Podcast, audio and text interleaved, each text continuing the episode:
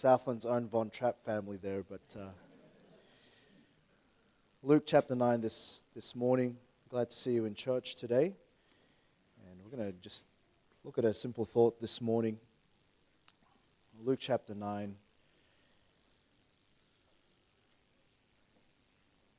And it's been a, a great month so far of preaching, and we're looking forward to just celebrating together next week as we think about just God's faithfulness once again to us over the years. And looking forward to just also spending some time in the evening for Heritage Night, really just uh, talking about uh, a couple of things for the following year as well. So, uh, Luke chapter 9, let's begin reading in verse 57. And it came to pass that as they went in the way, a certain man said unto him, Lord, I will follow thee whithersoever thou goest. And Jesus said unto him, Foxes have holes, and birds of the air have nests, but the Son of Man hath not where to lay his head. And he said unto another, Follow me. But he said, Lord, suffer me first to go and bury my father. Jesus said unto him, Let the dead bury their dead but go thou and preach the kingdom of God. And another also said, Lord, I will follow thee, but let me first go bid them farewell, which are at home at my house. And then notice with me verse 62 And Jesus said unto him, No man, having put his hand to the plow and looking back, is fit for the kingdom of God. We're going to look at this thought of the plow perspective. And I think there's a certain attitude that's conducive to faith. And it's the attitude that the Lord Jesus speaks about here in our text. And really, in the context of the, the, the passage that we read, it's about following Him. And uh, there's this three different people that, um, that He speaks about here. And we know it's not a parable. He said there was a certain man that said unto Him. Uh, there was these specific people that had come to Him. And the first one spoke about following him. He declared his willingness to follow Christ.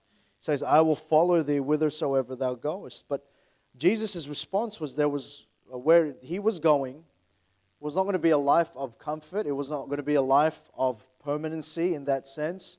It was going to be a constant journey. He, he presumed there that where they were going in verse 57, whithersoever thou goest, was going to be a place where it was going to be a destination. And yet we understand that so often is the case when we're following Christ. It's really a journey, it's a constancy. The second person here, uh, Jesus asked that he would follow. He said in verse 59, and he said unto another, He said, So the Lord Jesus saying, Follow me. So Jesus was the one that initiated this, and he said, Lord, suffer me first to go and bury my father. And so uh, the, the, Jesus' response was that those who are dead can bury their dead. Uh, that he needs to do what is more urgent, and that was to preach the kingdom of God. And then the third one declared again that he would follow Jesus. He was the one that said, Lord, I will follow thee. But then he says this, let me go first, bid them farewell, which are at my home, at my house. He wanted to throw a, a bit of a, a time of saying goodbye to his family. And yet Jesus responds with this in verse 62. He responds with, with really what summarizes what, what his responses were uh, to these three people and surely to us. And it's going to be an attitude that, that we need to take into our Christian life. It's the plow perspective. He, he said, No man, no man having put his hand to the plow and looking back is fit for the kingdom of God. And so Jesus uses this agricultural term of plowing as an illustration of his expectation of our following him. And, and probably the majority of us here this morning uh, didn't grow up in a, in a farming environment, in an agricultural environment.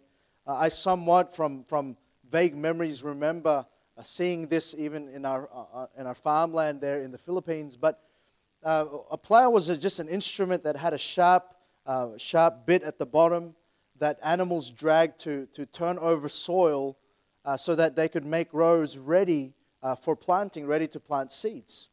And, and that was the perspective that the Lord Jesus, the picture that the Lord Jesus was, was sharing here in explanation of the kind of attitude that we need to have that's conducive to fruitful living.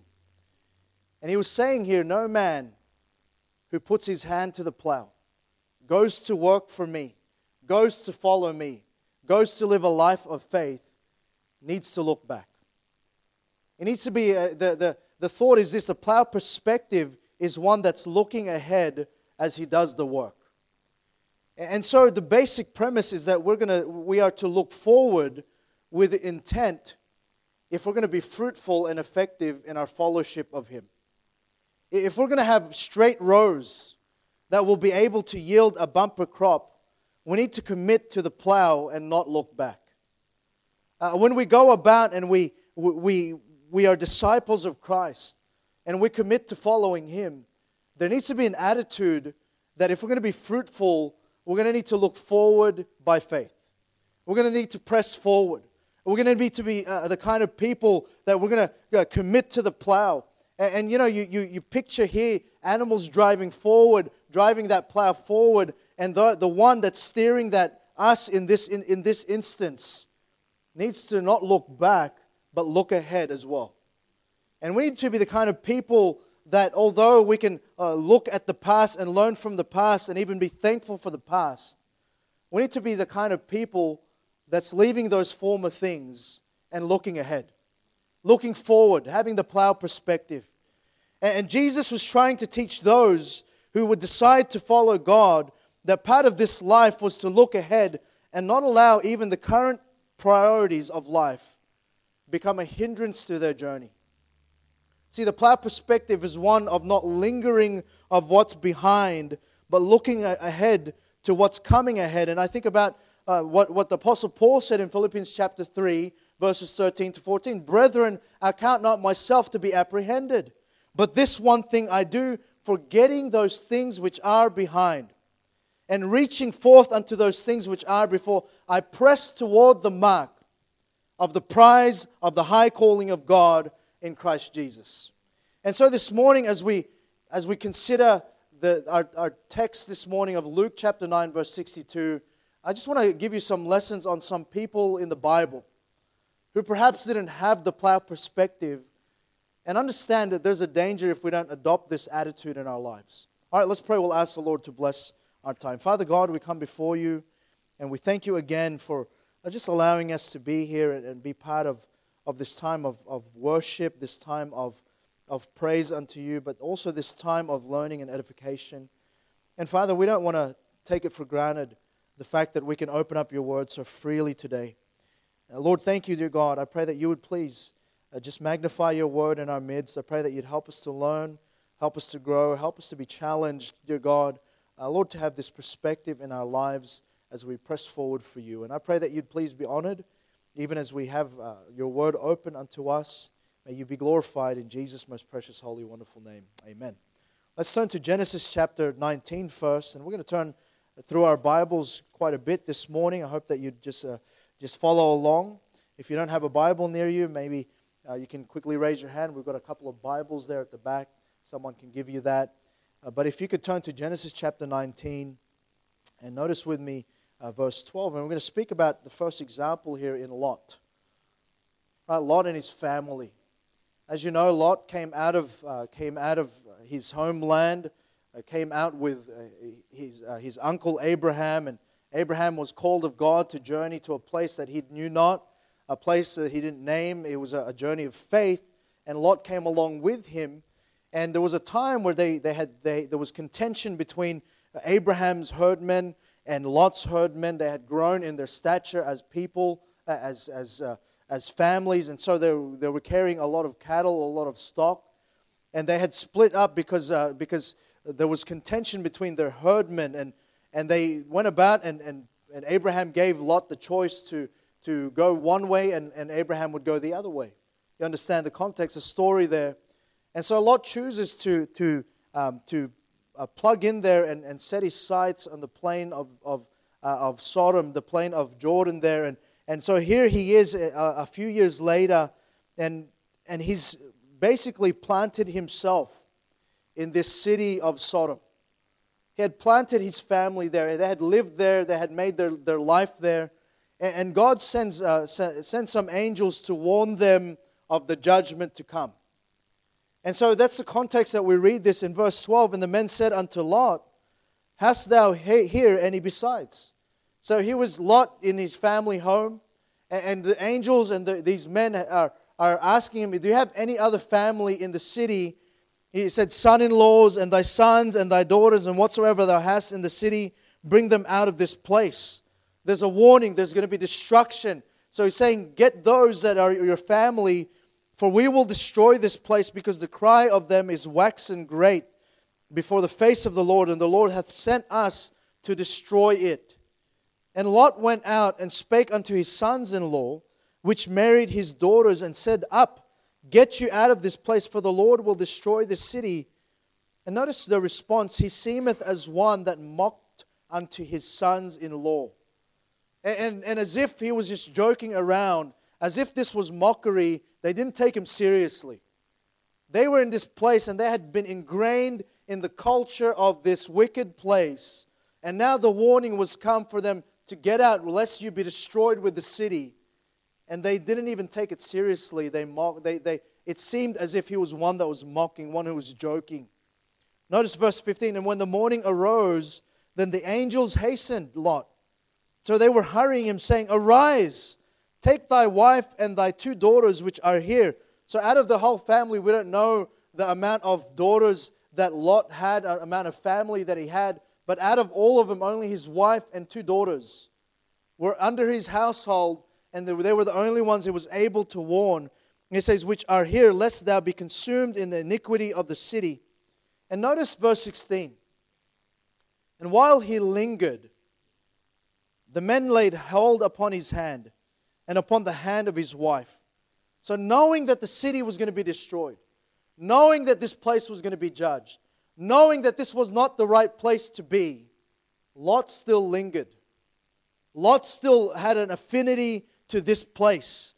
And, and notice there, the, the Lord being merciful unto him, and they brought him forth and set him out without the city. And so they basically had to hold his hand and say, No, you need to get out now. You need to go now.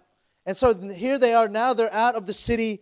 And it came to pass when they had brought them forth abroad that he said, Escape for thy life. And then notice an instruction given Lot and his family look not behind thee.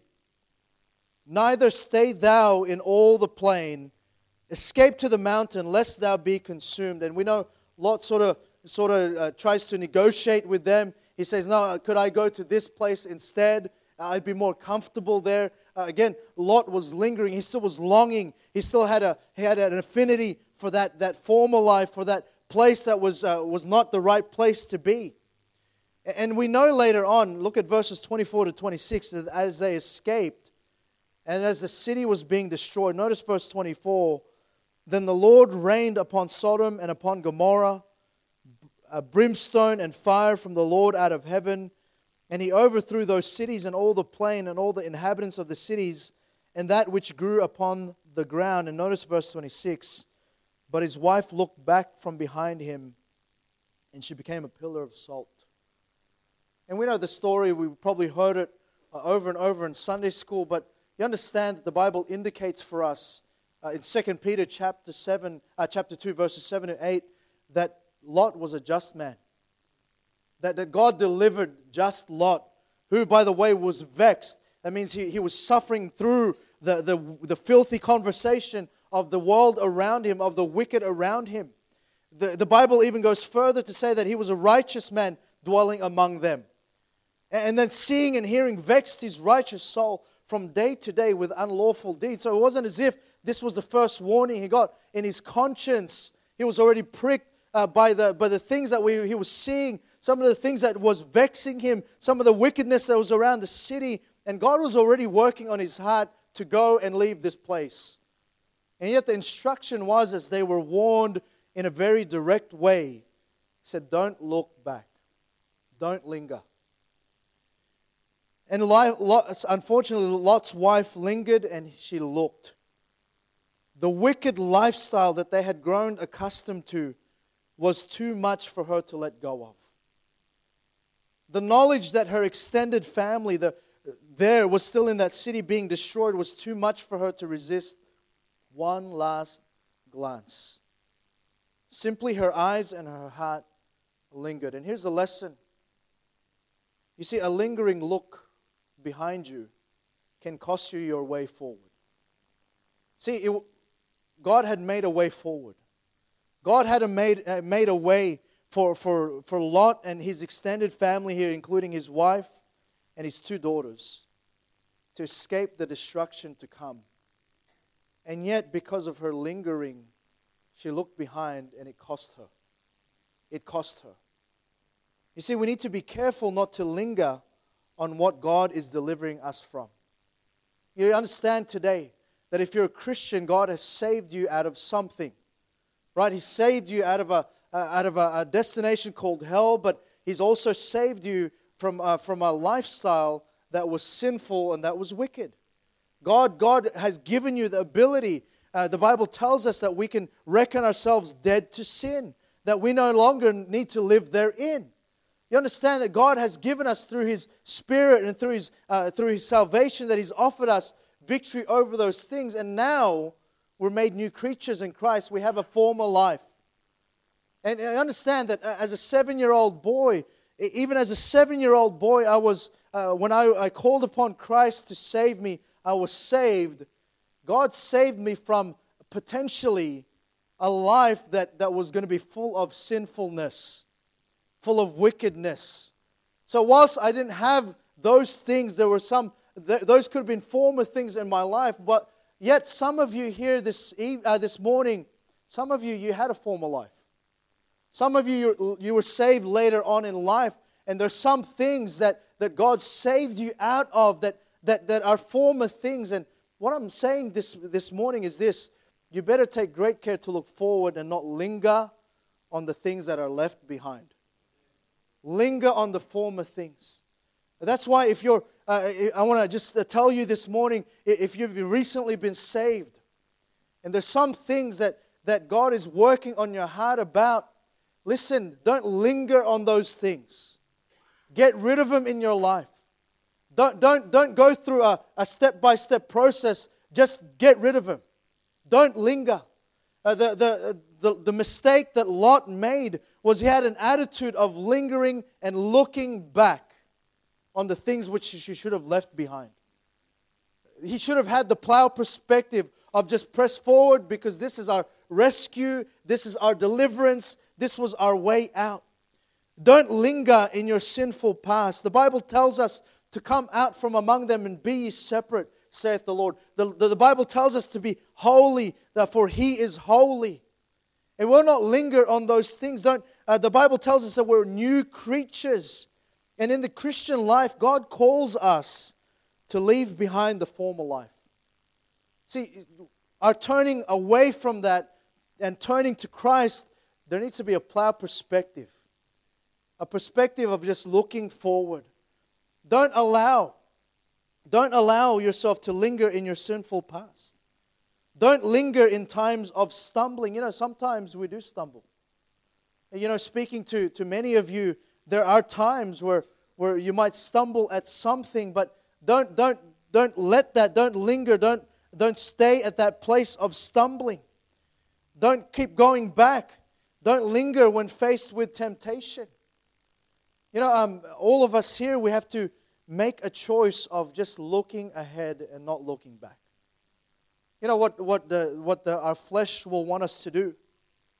Our flesh will want us to just hold on to it a bit longer hold on to it a bit longer. Just, just you know, it's like what, um, uh, what, the, what Pharaoh said to the, uh, to the Israelites uh, just one more, just one more day. Just hold on, just, just wait, then I'll let you go tomorrow. And, and listen, I want to I wanna challenge you this morning have the plow perspective. Don't be like Lot who lingered and looked behind because it might cost you your way forward. You know, look forward don't linger on the things that are of the past. Notice the second example here this morning. Uh, turn with me to Exodus chapter 14. Look at Exodus chapter 14.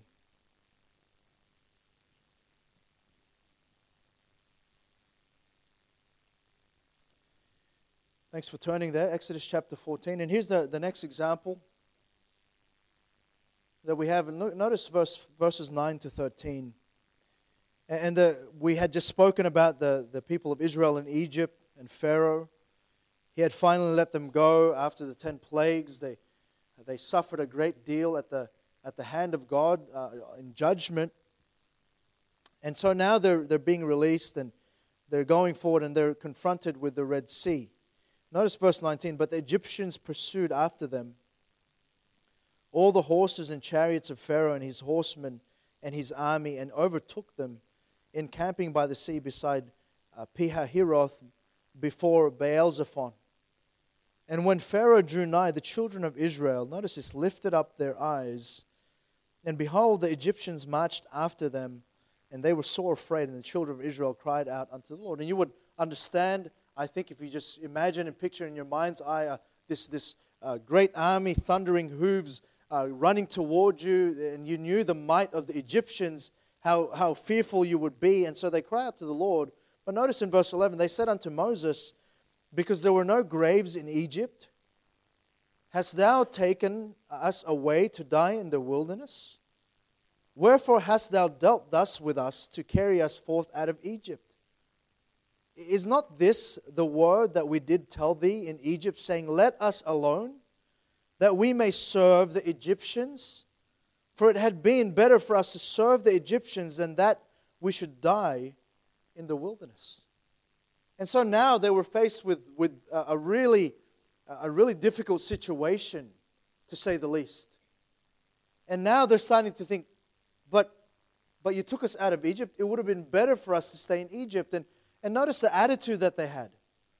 You understand that they were just rescued, they were just delivered miraculously by the hand of God through Moses, through Aaron, out of slavery, out of bondage, out of this place where they had basically no rights, where, where their, their children were being murdered. And now they're looking back and they said, basically, they're saying, We wish we would never have left Egypt. Why did you bring us here? But notice there's a pattern here. Look at Numbers chapter 11. So they get past that. You understand that, that God's merciful. You understand that, that God uh, took pity upon them. It was their cries in the first place that, that that moved God to rescue them, to deliver them out of Egypt. And yet, here they are now in the wilderness journeying. And bearing in mind what we read there in Exodus chapter 14, look at Numbers chapter 11. And notice verse 1 when the people complained. Uh, you remember what Pastor Fisher spoke to us last week about God killed more people with complaining than any other thing in the Old Testament. When the people complained, notice this, it displeased the Lord. And the Lord heard it. And his anger was kindled, and the fire of the Lord burnt among them and consumed them that were in the uttermost parts of the camp. And notice verse 2 And the people cried unto Moses. And when Moses prayed unto the Lord, the fire was quenched. And he called the name of the place Taberah, because the fire of the Lord burnt among them. And so they were complaining God was displeased with them. He sent a fire. And then notice what he says and the mixed multitude that was among them fell a lusting. And the children of Israel also wept again and said, Who shall give us flesh to eat? And notice what they say We remember the fish which we did eat in Egypt freely, the cucumbers and the melons and the leeks and the onions and the garlic but now our soul is dried away. There's nothing at all beside this manna. And let's just pause there and remember what manna was. It was miraculous bread from heaven. And yet they were saying, beside this manna before our eyes. And once again, they were longing for Egypt. In their mind's eye, they could see all the food that they, they had apparently grown, uh, grown fond of, that they had plenty of, and and, and that's sort of debatable as we think about the fact that they were again impoverished in Egypt. And yet, in their mind's eye, faced with this situation, they had grown tired of God's provision. And now, when they were looking back, now they were looking back. Instead of having the plow perspective of let's get to the promised land, they had paused and they were complaining. And they started to look back at Egypt. Now, notice again, look at Numbers chapter 14. And there's a pattern here in, in the life of the Israelites that we need to be mindful of in our lives. In Numbers chapter 14, and notice verse 1 And all the congregation lifted up their voice and cried, and the people wept that night. And all the children of Israel murmured against Moses and against Aaron, and the whole congregation said unto them, Would God that we had died in the land of Egypt, or would God we had died in this wilderness? And wherefore hath the Lord brought us unto this land to fall by the sword, that our wives and our children should be a prey? Were it not better for us to return into Egypt? And they said one to another, Let us make a captain, and let us return into Egypt. And you know the context here, they, they had just sent the, the, the 12 spies into the land of Canaan. They came back with an evil report. The, the 10 came back with a negativity about the, the, the, the land. There were giants in the land. They seemed in their sight as grasshoppers. And we know that, that Joshua and Caleb were the only ones who came back with a good report that, that God was able, but yet faced again with another challenge. You understand that the, the, the people once again started to think back to their former life, look behind, look back to how good they had it in Egypt. See, the pattern for, for Israel after Egypt really was to keep looking again in their imagination and perhaps in their heart. They kept looking back to Egypt when they faced some challenges. You know, sometimes we have the attitude that in the Christian life, everything has to go smooth sailing. And then when it doesn't, we look back and go, God, you should have just left me where I was. And we better take great care. You know, I understand if you're saved here this morning, uh, that, that, that your worst day as a saved person it was far better than the best day you had as a lost person. You understand that, that, that when you were under bondage of sin in the world, you had no choice for your life. But in Christ, you have all the choice, you have liberty. You've been freed. And yet, the pattern for Israel when they faced some challenges, some difficulty, was to look back and think about how good they had it in Egypt. And may I remind you again that they were slaves in Egypt, that they were being murdered in Egypt, they had no rights in Egypt. Egypt was a place of daily defeat. And yet God delivered them supernaturally and directed them to a land of promised victory. Israel had a skewed view of the current situation, and so they had a skewed view of the past. See, what happened was they lost sight of God. They lost sight of who God was. They lost sight of what God had in front of them. And you know, if we as a people we remain stagnant and we focus in on what is current in our lives, the current challenge, the current hardship, you know what the tendency will be? You'll have a skewed view of how good you had it in the past. I think about another example. Look at Ruth chapter 1. Ruth chapter 1, and I was in, in my Bible reading this past week. I was in the book of Ruth and sort of just focused in a, little bit and, and made some, just some observations once again. and Ruth chapter, chapter 1, and notice verses, verses 20 to 22. And, and by the way, I'm, I'm just glad that we can still have the lights on so we can read our Bibles. Ruth chapter 1, and look at verse 20. And she said unto them, Call me not Naomi. You understand, they went to this place, Moab. There was a dearth, there was a famine in the land, and so they went there to to look for a better life, so to speak. Her husband dies, Elimelech, and her two sons, Mahlon and Chilion, die as well. So she's left with two daughters in law, uh, Ruth and Orpah. And so now she's returning to, to Israel, returning to, to Bethlehem. And she's only got one daughter in law. The other one leaves her. The, the one, Ruth, stays with her, and she's conversing with her. She said unto them, Call me not Naomi, call me Mara. For the Almighty hath dealt very bitterly with me. And notice what she says in verse 21 I went out full. Now, what was the situation in, in, in Jerusalem, uh, in, sorry, in Bethlehem and in Israel at that time they, that they left? Go back to, go back to earlier um, in verse 1. Now, it came to pass in the days when the judges ruled that there was a famine in the land. Now, her, her, her recollection now was this I went out full, and the Lord hath brought me home again empty.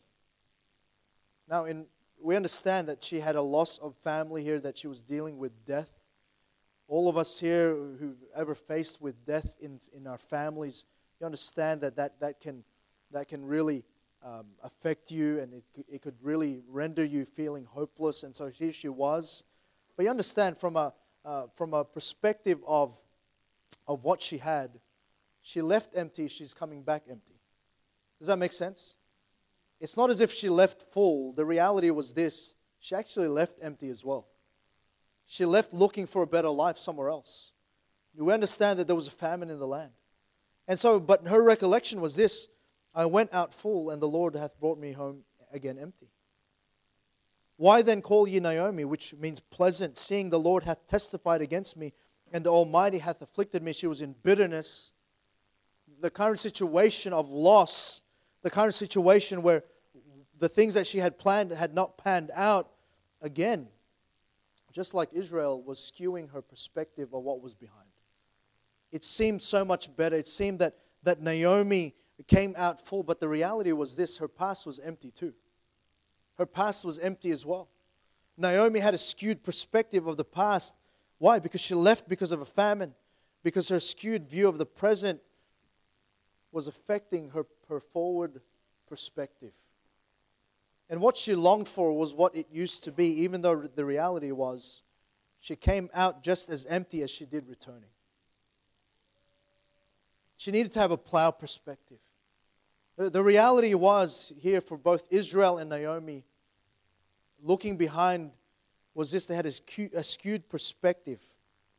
Why? Because they stopped looking forward and they focused on their current problem. You know, we as people, sometimes we can get so myopic about the current, the current situation we face, the current problem that, or the current challenge that we're facing, that we forget that God has a plan forward that God has future provision, that God is able to bring us through this. And if we're not careful, we can start to look back and start to long for what it used to be when it was just as empty as it was now. when what it was, maybe pre salvation, what it was pre commitment to Christ, was just as empty. And you know, looking forward in hope, looking forward in hope is always better than dwelling on your problem and pining for a skewed past. Looking forward in hope. Why do we have hope? Because we have a God of hope. Because we have a living hope. Because of, because of the fact that we can trust God with an unknown future because we know Him and we know His character. See, what I'm saying is this your stagnancy will cost you. See, a, a pl- the plow perspective is this you put your hand to the plow and you press ahead. You, you know, the, the danger for us as Christians is to think that we, just, we can just remain stagnant and it won't affect us. If you have a mentality this morning that, that where you're at now, and it doesn't have to be even a time of challenge, maybe you feel like you've arrived somewhat, that somewhat your, your maturity is where uh, is exactly what it ought to be in the faith. If you're stagnant that way, the danger is this you're going to look back. You're going to start to focus in on, on what, it, what the skewed perspective is of your past, of what it used to be.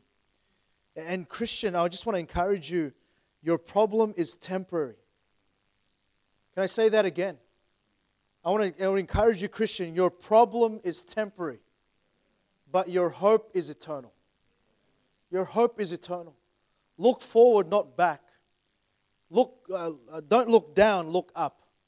And, and the, the longing for the things left behind, you know what, can derail your future progress. And so that Israel and, in the wilderness, Naomi in her time of bitterness, it would have been a time to have the plow perspective. Then, lastly, notice with me in the New Testament, look at Galatians. And the last example we have is, is, is the church in Galatia. We've spoken a little, about, a little bit about them over the last couple of, um, of weeks as we've spoken. Uh, last time we were here on a Wednesday on the book of Galatians, but um, I think it was Brother Shemish who referred to them as well. But Galatians 5, look at one, uh, verses 1 to 7. Stand fast, therefore, in the liberty wherewith Christ hath made us free. And be not entangled again with the yoke of bondage. Notice again that, that phrase, be not entangled again which means they used to be entangled, now they were not.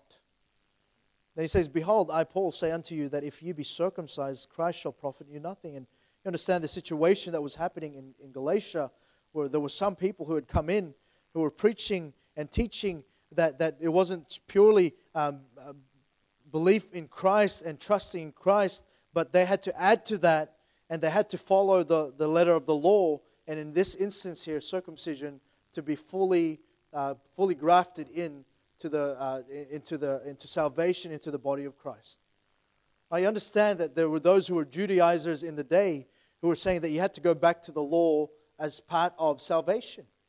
And we understand that, that, that the opposite is true. You don't, the, the law is done away with. And notice verse 4 Christ has become of no effect unto you.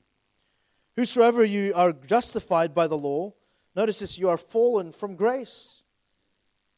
For we through the Spirit wait for the hope of righteousness by faith. For in Jesus Christ neither circumcision availeth anything, nor uncircumcision, but faith which worketh by love. Then he asked them a question Ye did run well. Who did hinder you that you should not obey the truth? And, and you understand that, that running, the running, that idea of running is, is going forward. It's pressing forward. And this particular thing, it was in their maturity. He, was saying that, that you, you know, you were running well, you were, you were, you were being made perfect, you were, you maturing in the faith, but right now you're being hindered because of this thing. And it was a thing that they had in their past. It was something that they were saved out from. Look at uh, chapter 2, verses 19 to 21. Look at chapter 2, look at verse 19. Notice it, for I through the law am dead to the law, that I might live unto God.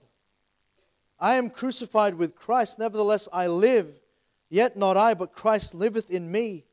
And the life which I now live in the flesh, I live by the faith of the Son of God who loved me and gave himself for me. And he says this I do not frustrate the grace of God. For if righteousness come by the law, then Christ is dead in vain. He's saying, what's the purpose of Christ dying for your sins? No, it's to, like what we heard last week, to nail the letter of ordinance to the cross. It's become of no effect to us. It's no longer going to hold us uh, in contempt, in condemnation. And he's saying, don't frustrate the grace of God. Don't stop it. Don't, don't, don't hinder it in your life.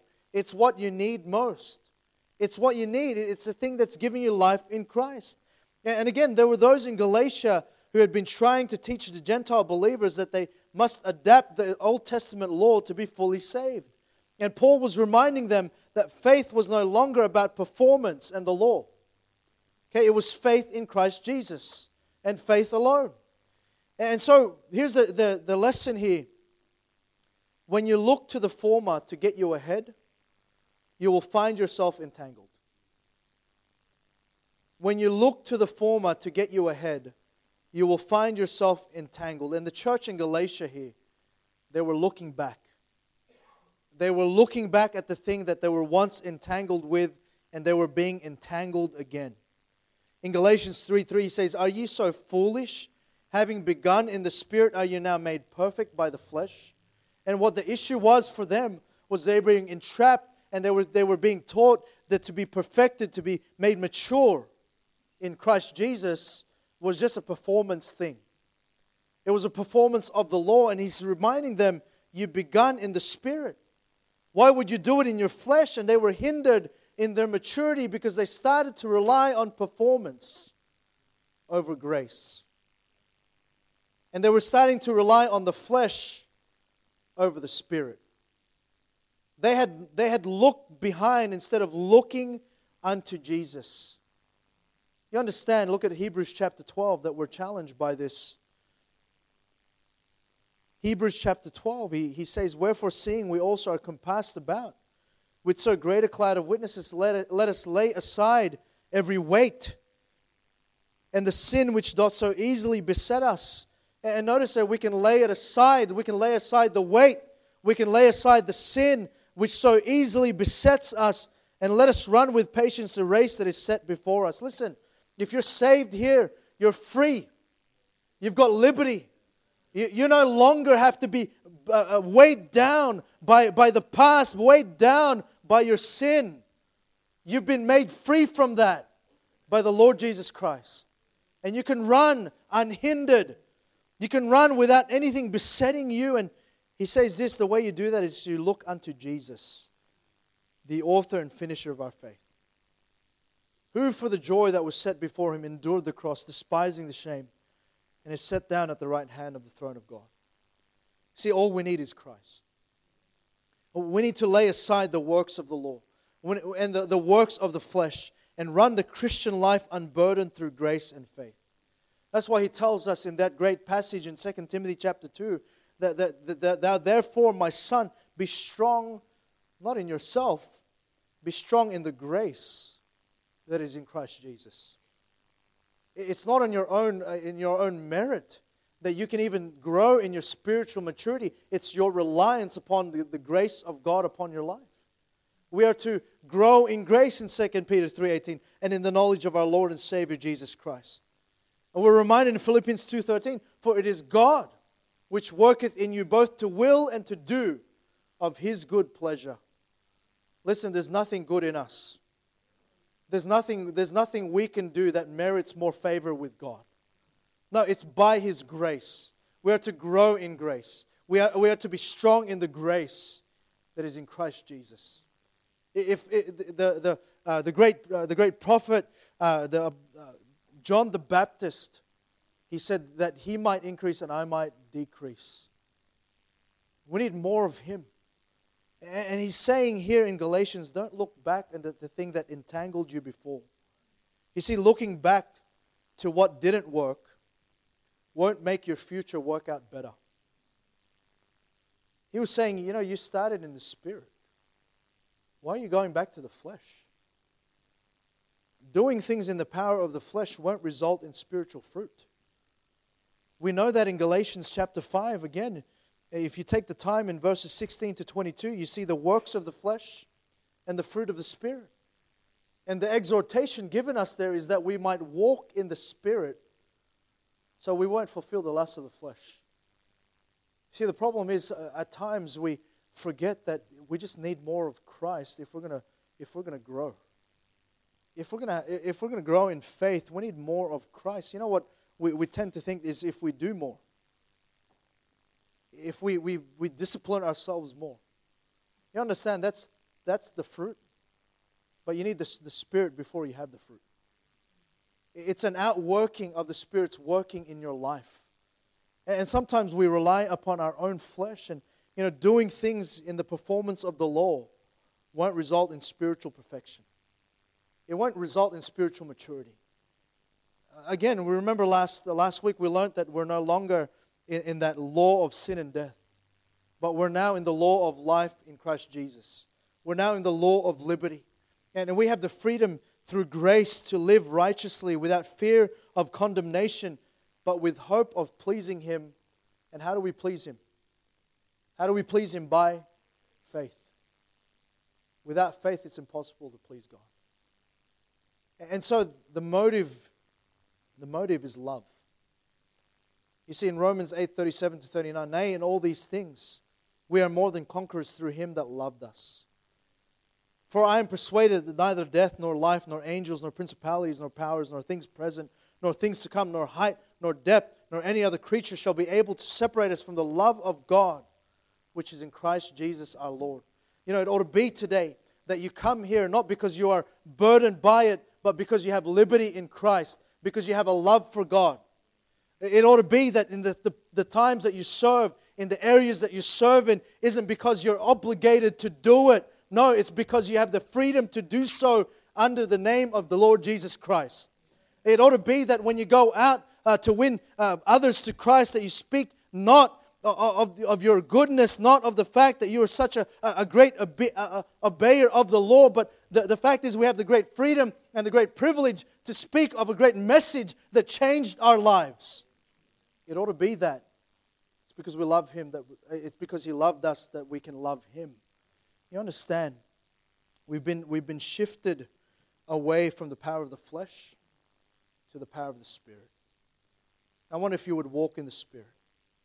See, brethren, walk in the Spirit. You're, you're free from the law of sin and death. The prior perspective is this that we go by faith and we go by spirit. See, it's not by strength nor by might, but by my spirit, saith the Lord. And so walk in the spirit. You're free from the law of sin and death. You're now in the law of life in Christ Jesus. And the plow perspective, the plow perspective is one of looking forward to Christ, not back. See, the, the church in Galatia, they were entangled again. Hey, can I remind you this morning again that Christ has given you liberty? Christ has made you free in Him. And, and we need to have the plow perspective. No man looking back, no man having put his hand on the plow, looking back is fit for the kingdom of God. What's God's expectation of us today? His expectation is we look ahead and we press on for Him. You see, a lingering look. Remember Lot's wife, the Bible says. A lingering look behind you can cost you your way forward. Stop looking at those things that, that God's rescued, rescued you from. Stop looking at those things that, that God is delivering you from. A longing for things left behind can derail your future progress. Hey, listen, those things are former. Uh, nothing in your former life will ever satisfy you like, like God can in your, in your life to come. When you look to the former to get ahead, you're going to find yourself entangled again. Hey, you were you begun in the spirit, now you're going to continue in the flesh. Walk in the spirit, and you won't fulfill the lust of the flesh. We need to look ahead. We need to have the plow perspective and, and look forward uh, by faith in Christ Jesus. Let's pray. Father God, I pray that you just help us this morning. And Father, I understand, dear God, that Lord, there are times there's a tendency Lord, in our own strength. Lord, to look behind and to, Lord, perhaps have a skewed view of, of what it was. But Lord, your command for us as we go on for you is that we just look ahead and put our hand to the work, to the plow, and not look behind. Help us, as the Apostle Paul said, to forget those things which are behind and press, press toward the mark. And Lord, I pray that you just help us, Lord, to have this spirit and attitude as we as we live the Christian life. With heads bowed, eyes closed, no one looking around, we're going to have a time of invitation now. And the piano can begin to play. And uh, I, wanna, I wonder if um, you're here this morning, firstly. I just want to ask you this question. If you were to die today, would you know for sure that your sins are forgiven and that heaven's your home? We see you talked about a lot about the former, but maybe that's not former for you, that's you currently. The Bible tells us that all have sinned and come short of the glory of God. Uh, that naturally we're born with a sin nature, that we are sinners by nature and by choice.